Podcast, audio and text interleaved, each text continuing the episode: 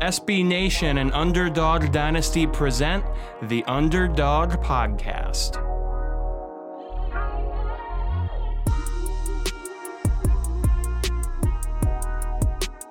And we're back with another episode of the Underdog Dynasty Podcast, AAC edition. My name is Dan Morrison, and unfortunately, it's just me. I know. Stinks to just have me. Uh, Emily called out sick. She's on the uh, physically unable to perform list for the week uh, and we weren't able to find a replacement on short notice, unfortunately. So here we are. Because it's better to do it with just me than to kind of have a uh, a little gap there in our coverage of the conference. Uh, so nothing crazy. We're gonna go over the same kind of format for this. It's uh it's still gonna be recapping the week, previewing next week, but you know, just me. So just my thoughts. You're gonna get well, you're going to get what you get from me.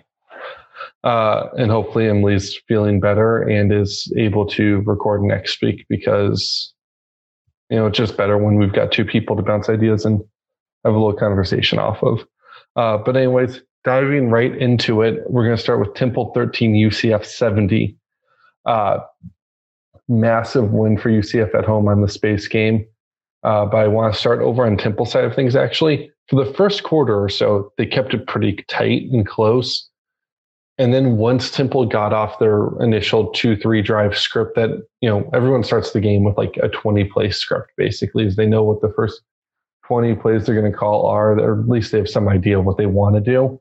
And then you see teams get off of that script and they kind of have to adjust to one another, go back and forth like that. So that little chess match that you think about uh, with a game, Temple does not have a very good offense this season. And in particular, they're pretty awful at running the football. And you've got Warner, who's a true freshman quarterback, and at times looks like it, and at times he flashes this really great potential.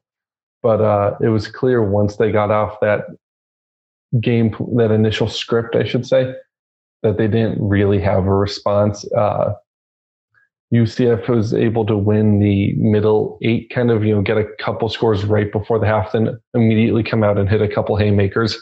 And the game was really over. Temple didn't have a response. It kept going and going and going and piled on for them. And then on the UCF side of things, there's a ton that you love to see with this kind of game. It is obviously, I mean, obviously, you look at the offense, you say, oh, good, they poured on points. The defense, in I guess the opposite, you'd say of Temple not getting off their game script well. UCF adjusted to what Temple is doing and clamped down on it very well. Uh, I'm interested to see if the offense can stay successful like this about halfway through the second quarter, halftime of the SMU game. It seems like something really clicked. And now the offense is absolutely rolling. Uh, Temple's not a great opponent, but their defense has been very good this year against you know, admittedly, competition that UCF sees itself as better than, but the defense has been very good this year for Temple. There's not worth discounting that. Uh, John Rhys Plumlee was phenomenal again. Uh, you know, Bowser ran for another touchdown. He's up to nine on the season, but Plumlee had four passing touchdowns, three rushing touchdowns, a massive, massive game for him. And they spread the ball around really, really well.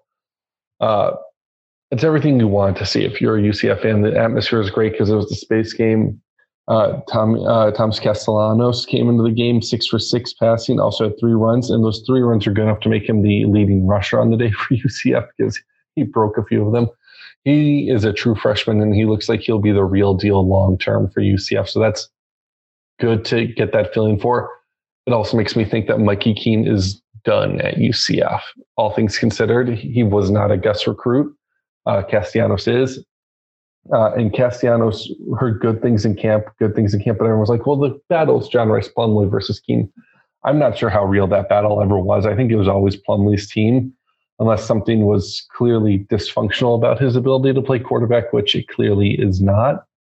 Uh, even if it looked that way against Louisville, which wish you had that one back. But besides the point, uh, I expect, you know, you look at UCF, you brought in Timmy McClain as a transfer right before the season started you have Castellanos, you have John Rhys Plumlee, who I believe has another year of eligibility after this, if I'm not mistaken. I could be wrong about that, but believed as of the 2020 year, he technically has another year if he chooses to use it. I just don't see where Mikey Keene sees the field ever again for UCF. And I think if he's looking around, he sees then, you know, maybe sticks around another year or so to get the degree from the school. But I don't think that he gets on the field. I think in the era of the transfer portal, that's what it's for. So that a guy like that can find a new home and find a place to play. Uh, but yeah, you're, you're feeling really confident if you're UCF, but you're also kind of asking this question of, all right, are we over that hump? Are we back to where we want to be 2017, 2018 style? Or is the possibility of a dud like the Louisville game possible? Or, you know, a little bit redundant in that sentence, but you know what I mean. Uh, moving on.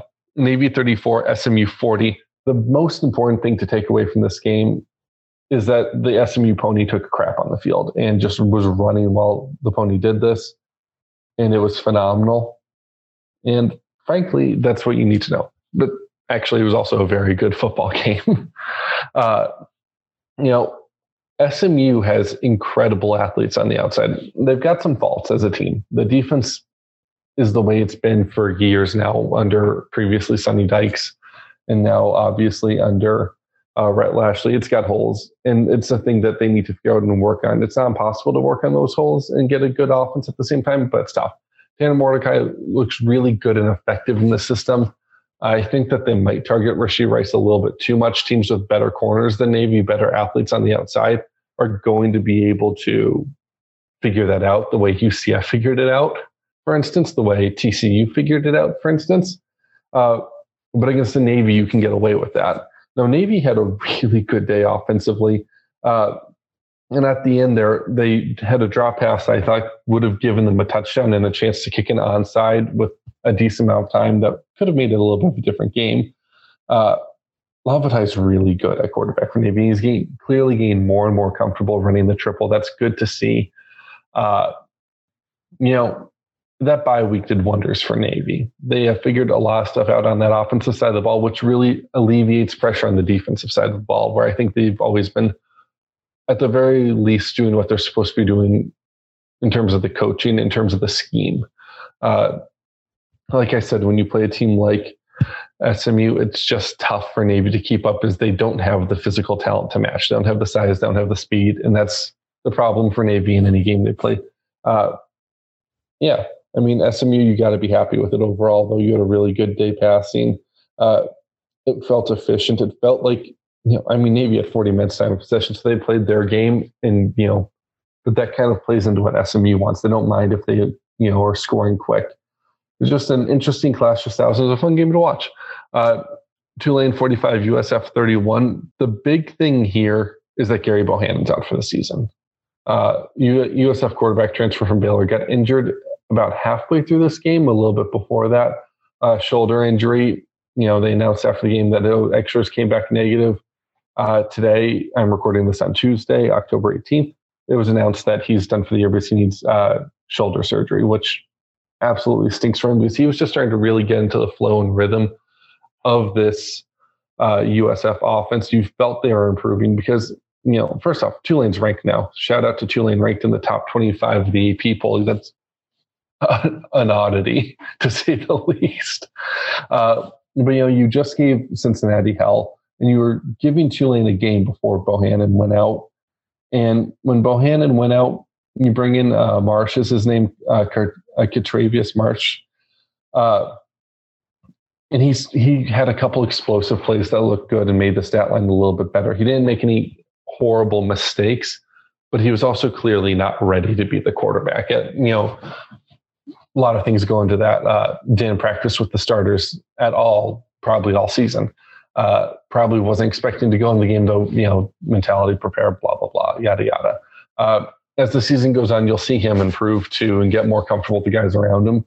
But yeah, for me, the story is first and foremost USF injuries are piling, piling, piling up. I think 21 different players on their two deep have at least missed a few games this year at one point or another. I think something like 18 guys are currently hurt from their two deep, which is just unholy levels of injuries. And it's, you know, it's a shame because that does make it much harder for Jeff Scott to actually close down when these games when he's, you know, playing with backups. But at the same time, he's at the end of his runway. So like it just feels like an excuse at the same time because it just does to me. Uh, injuries happen. This is an awful year for them for USF. It's going to continue to affect them because you know you've got like a half dozen guys out for the season now. Uh, but you know, again, UCF had injury problems like that last year, and they lost games I felt like they shouldn't have. But they also still went eight and four in the regular season, and they still beat Florida in a bowl game. You know, and this is not a USF team that's going to a bowl. Uh, the defense is still an embarrassment uh, for them. Michael Pratt played very well in this game, but I'm wondering a little bit did you make him look better than he is? Spears ran all over you.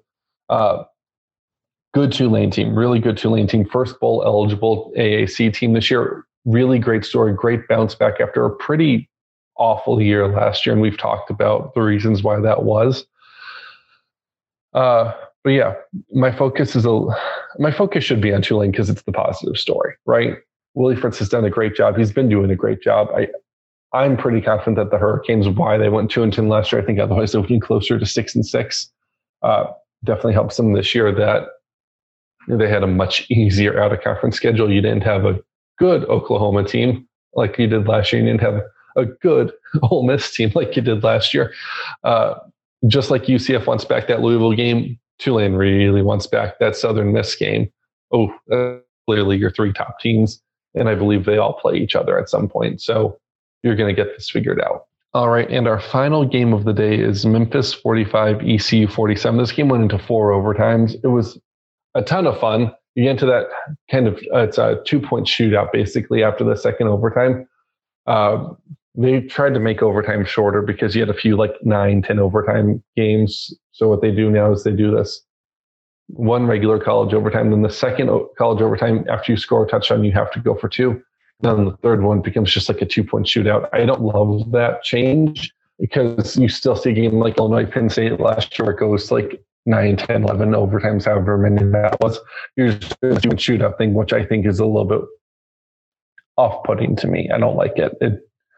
It's not the vibe I want out of my overtime. I like the traditional college overtime format a lot better than that.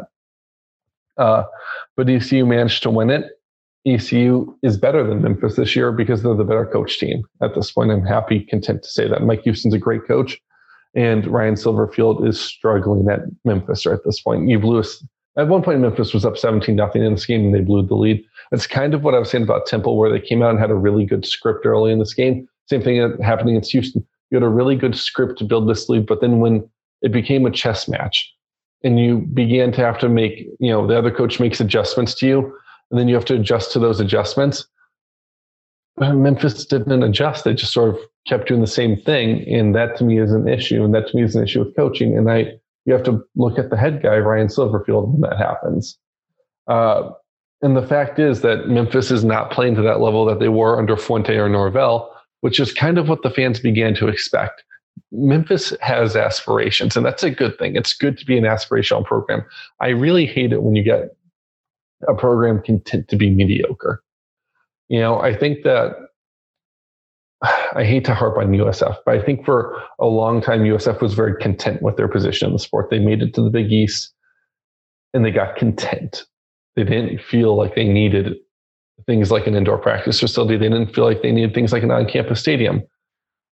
And then the Big East collapsed and they ended up in a mid tier conference, frankly, compared to what was an automatic qualifier with the Big East. You know, I think people forget that, you know, it was an automatic qualifier. You were a BCS conference. Now you are not. That's just, it's an objective difference. And then you saw other teams within your conference, within your state, have exceedingly more success than you. And now USF is trying to do those things to fix itself, which I'm happy they're doing because I want them to be competitive because it's frustrating to me that they're not. There's, there's no reason why they shouldn't. You know, the indoor practice uh, facilities coming along nicely. They're getting the money together for an on-campus stadium. That's a good thing. Memphis is the same way. They're aspirational. The Liberty Bowl is going through major innovations. Memphis was really bothered by being left out of Big 12 expansion. They thought that they had a really good shot at making it in that first round there, and they got left out. And I think it really, it was like kicking the shin to them, like, a, hey, your little brother to those three teams, which they do not feel like they are. You know, why should they feel like they're a little brother to Houston? Say they're they've been better than Houston for a very long time now uh, overall in this conference. You know, Houston basically in the Americans had one really great year and a lot of disappointing ones. Let's not Houston's getting in because of geography and money in history. They're not getting into the Big 12 because of recent success. I think that's what upsets Memphis. But if you, as Memphis, let yourself off and become a consistently Birmingham Bowl, Gasparilla Bowl kind of team, you're going to get forgotten about. You know, you need to be at the top. You need to be around 10 wins to be remembered if you're Memphis right now. And that's where they want to be. They want to be that premier G5 program. And can Silverfield get you there? I don't know that he can. I don't think he can actually, because he's had a few years and he inherited a Cotton Bowl team. Uh, I love Seth Henigan. I think he's great, but he's the only thing you have going for you on offense right now. The running game is non-existent, like absolutely non-existent running game, which is so weird for me for Memphis to just not be able to run the ball the way they used to. They don't have weapons on the outside like we all know they should. This is the transfer portal era. There's no excuse for a team like Memphis to not have great weapons on the outside you know, you look at UCF's wide receivers, and Ryan O'Keefe is really the only productive wide receiver for UCF who came to UCF out of high school. You know, you got Auburn, Florida, Alabama, you know, like Notre Dame transfers into the program because guys who go to a power conference because they're a four or five star and that's what you do, yada, yada. Uh, who find, oh, the playing time's not there right away or something's wrong. When they transfer out, they tend to transfer down. And where Memphis is located, they have to compete for recruits with Ole Miss, Mississippi State, Arkansas, LSU, Tennessee, Vanderbilt, all these other like SEC schools, frankly. Uh, so you kind of have struggled to get them out of high school. And you can find some diamonds in the rough, and I know that. But when these guys transfer down, there's no reason that Memphis shouldn't be the top of their list, and doesn't feel like they have been, or at least the guys that Memphis has taken have not stepped up, or they've been the wrong decision. That's an issue. Uh, you can't keep blowing leads like this. I'm all credit to ECU on the opposite end of the spectrum, though, because they had to take advantage of you allowing them to come back in this game. Holton Ahlers looked really good for large parts of this game. Uh, you know, hitting more than 300 yards passing. Keaton Mitchell looked really, really good. They let him be a workhorse in this game again. Uh, yeah, I just, I guess I don't have too much to say. I, Henigan did have a couple interceptions. That's not something that helps you over the course of the game, but yeah, it was tough tough look for Memphis, I think. Uh, anyways, moving on to our week eight preview. I don't have a ton of news to look at uh, in between, so we're just going to roll through. Uh, on the picks, last week I was 4 0. Emily was 3 and 1. The one difference was I had SMU, she had Navy. Uh, I'm 40 and 15 overall. She's 31 and 24. I'm going to give you my picks as we go through, and we're just going to. Emily always tweets out her picks, anyways, and you know, we're going to take her word for it on her picks. We're going to let her get away with that one because she's sick, and we're not going to harass her for picks in between segments. Uh, the first game to look at though is Tulsa at Temple. Tulsa coming off a bye week, which I think they pretty much needed. It's an offense that struggled to do anything other than pass the ball, and they passed the ball really, really well. But at the same time, things have kind of gotten a little funky for them over there. I'd say. Uh, it's been a longer, tougher year than I expected. They're, right now, they're technically 10th in the American. They got their doors blown off by Navy. They, you know, they didn't give themselves an easy out of conference schedule, mind you. But yeah, it's just it's ugly right now. And you're going to Temple as a two and four team against a two and four team. And that's not where you wanted to be if you're a Tulsa team that is coming off bowl games in back to back seasons still time to turn it around and get there, but it's going to be hard at this point to do that. You know, after Temple, you got SMU, Tulane, Memphis, USF Houston. You need to find four wins there. I don't know that I can find four wins in there if you're Tulsa. Uh, but you know, they're coming off the bye, and Temple is coming off. It's not. It's technically a long week because they played on Thursday night against UCF, and this is a Friday night game. Um, but I think that Temple is going to need their bye weeks. I think they need to. Wait, they already had it, didn't they? All right, whatever. Doesn't matter. Uh, Temple's a team that needs to find a little bit of offensive momentum. They need to find a little clarity with what they're doing there because right now the running game isn't effective the way I was hoping it would be under Stan Drayton. And I think he'll come around. I think Drayton's a good head coach. I think he's a good head coach who's mature enough for the role. And I think that Temple, at least administratively, understands what type of rebuild they're in for. It's going to be a long one.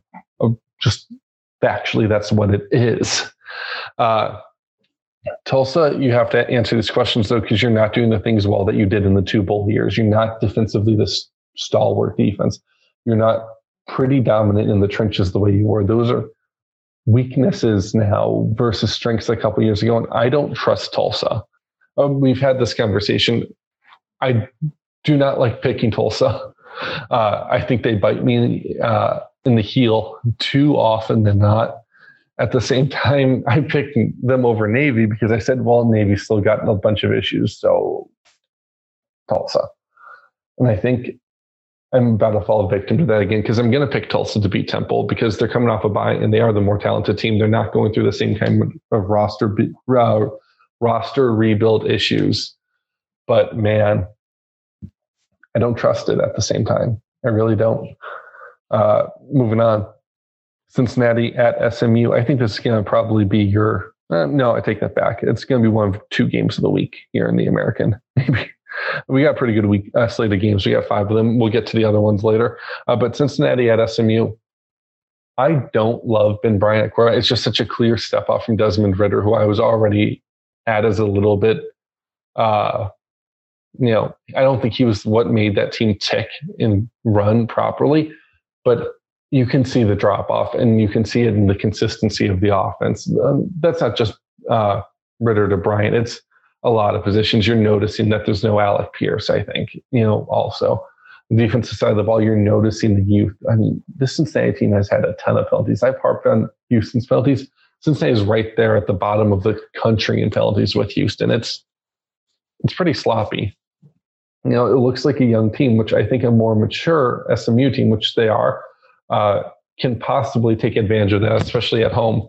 Now, Emily hates the environment at SMU. She had to not, she was not impressed with the uh, iron skillet game turnout uh, slash intensity. Uh, I've never been, so I can't speak to it myself. But you need to come loud because you want to get Bryant, for all what I think are his limitations as a player, he is experienced and smart. Uh, so it's you need to bring a little intensity as a crowd here. I think that as, as SMU, you run into issues because you're too reliant on Rashee Rice. You know, Cincinnati's a very well coached team, and they've got the athletes to shut that down the same way UCF did, the same way Navy didn't.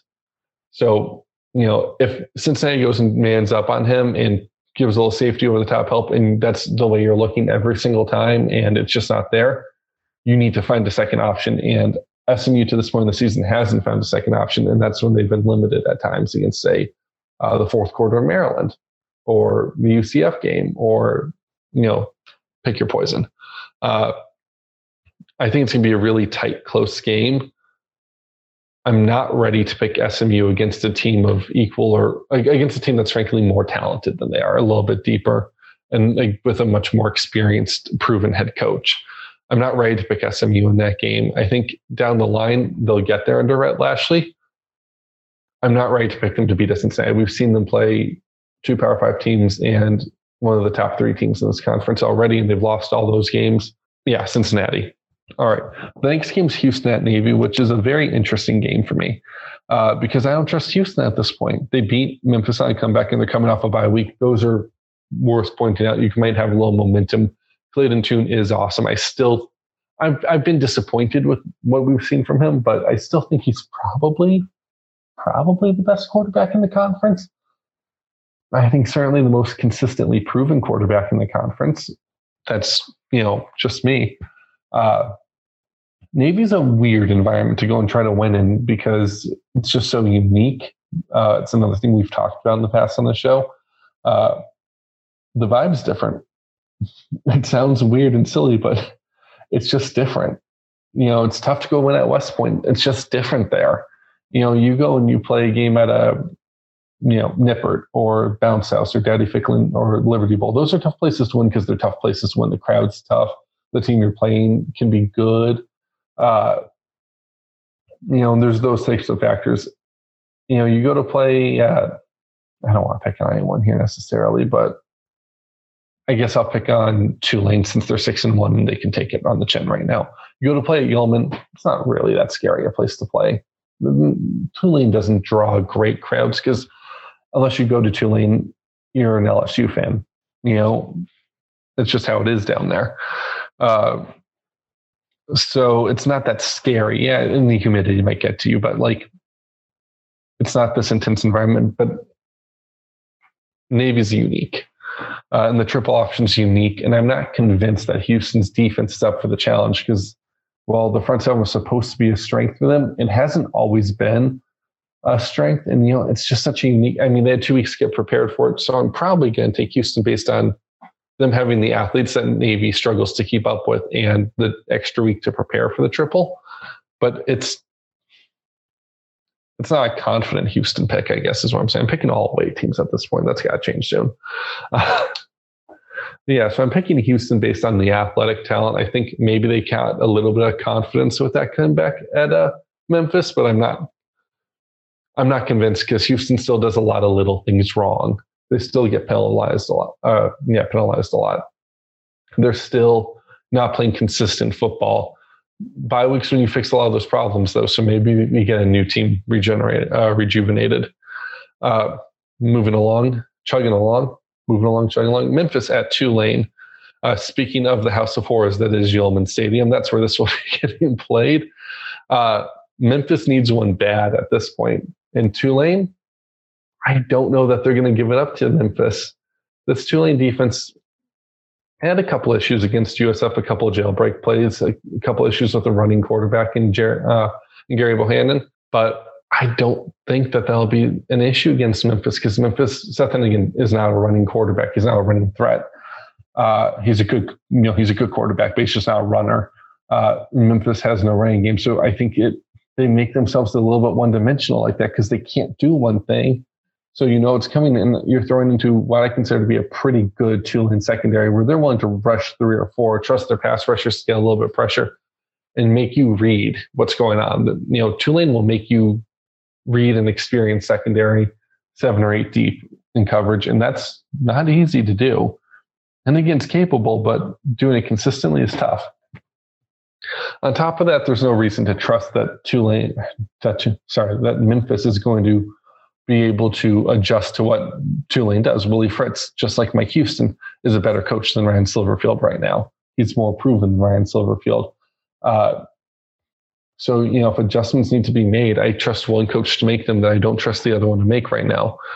Uh, Michael Pratt is a good quarterback. He's not great, but he's looking more and more comfortable in his third offensive system in three years than he did, certainly than he ever did under Chip Long. Uh, that's another story, though, I think, uh, to get into what's going on, fluctuating there. I think that Tulane's going to win this game. I don't know that I'll be handily. I think it's going to be a fun, entertaining game to watch. But uh, yeah, unless Tulane gets the yips from seeing that number 25 next to their name, I don't see, I don't see them losing. All right, then finally, we've got one more game on the slate. It's possibly the game of the week. It's UCF at ECU. You know, UCF is trying to crack into that top 25 where they think they belong already, and I tend to agree. ECU is looking to build on that come from behind win against Memphis and really kind of make a run at the American if they can. If you beat, you know, if you're ECU and you beat UCF, that'll go a long way because that gives UCF a conference loss, and it helps when you already have conference loss like your like ECU does helps your confidence, helps the program. I've seen ECU fans talking about this game already about how it's more important than the NC State game, how it's, how important it is to beat the UCFs uh, and Cincinnati's of the world because not only are they essentially Big 12 teams at this point, we all it's kind of that weird limbo stage this season for both of them and Houston as well. Uh, but they've been this kind of bully to ECU for the past since 2015. I should say since 2016. 2015 was the last time ECU beat UCF, though. Uh, and you know, you want you want to get a win in this one if you're the Pirates. You just would feel so good, and you're at home, and the atmosphere is going to be awesome. Dowdy is an awesome atmosphere. It's really, I'm telling you, it's one of the better atmospheres in the conference. It's, I mean, I'm biased. I love the bounce house. Nippert's incredible and incredibly tough to play, and, it's Dowdy, Ficklen. You know, those are the top three you know, again, Navy's very unique and worth seeing, and it's almost in its own category. But those are the top three. I don't think that many people would debate that either. Uh, you know, maybe a Memphis fan who loves the Liberty Bowl, but you know. But it is was this game itself. I think is interesting because you know UCF's offense is coming in full guns blazing, and I need to see them do that consistently because, you know, first in September you could see them going through growing pains at times. Against Georgia Tech, there were clearly growing pains. Obviously, against Louisville, there were growing pains. Uh, you know, in the first half against SMU, there were growing pains for this UCF offense. So I, you know, this is a pretty good conference opponent here. You need to show me that you can do that consistently. On the other side of the ball, what's Holton Ahlers going to do against this UCF secondary? Because this UCF secondary is legit full of NFL players. And Holton Ahlers might be in for a long day if he isn't at the top of his game. You know, Ahlers is a talented and capable quarterback, but he's never lived up to being this great quarterback that I thought he could be a few years ago when he first broke onto the scene. Now, Emily will point out he holds a lot of records these days. And I think that's more accumulation over time than it is him being phenomenal. It's consistently good, inconsistent overall. I want him to be good. I want him to take that next step. This is a guy who I think can be capable of it, but I just don't know that's ever going to happen at this point in his fifth season with the ECU. You know, uh, the Pirates, I think, are going to have trouble scoring on UCF, which means they need their defense to make UCF's offense look like it regressed. If it comes down to special teams, both of these teams had early season issues at kicker and made replacements to the kicking game. Um, so far, it's worked out really well for UCF. I'd say so far for UCF, it's too soon to make a decision on their kicker change. Uh, but yeah, at the end of the day, I think UCF is experienced. I think they're more talented. And I think UCF's going to win by not a ton, but by enough where you go, yeah, UCF was the better team. It, it won't be a fluke win. And yeah, that's the week that we're looking at in the American Athletic Conference. Uh, we'll get Emily's picks from her later. We'll hold her to it. We won't let her cheat and pick on like Sunday morning or anything like that. But I hope that this wasn't terrible. I really do, because it's easy to start rambling and you got to try to stay focused and keep the conversation going and not allow for a breath of air because you take a breath of air and you go, it's weird it's quiet and it's just me trying to catch my breath and not trip over my own tongue. And you know, this is what it feels like to be the 1 a.m. on a Saturday night radio guy for sports talk who is just trying to make his uh just trying to make his career work. And it uh it's not fun. It's not easy. Hey, do we have any callers online? Absolutely not. All right, I'll just keep talking and talking and talking. But that's all right. We'll see you next week for hopefully a two person show with Emily back. Uh, looking forward to this weekend, five AAC games. I'm excited about it. Uh, make sure, by the way, I got to plug this for Emily. Go check out our full backstory. It's awesome. It's on underdogdynasty.com. Uh, go check out my work. It's on on3.com. I would appreciate it because, you know, sometimes you get stories about a pony, you know, taking crap all over the field. And sometimes that's the number one traffic story on on3 for 24 hours and sometimes that's awesome. Uh, Emily's Twitter handle is at Eminem. Check her out. She does great work over there. Great content on Twitter. I'm at Dan underscore Morrison 96. I, of course, also appreciate getting the shout out or check out or whatever you want to call it. Uh, and we'll see you next week.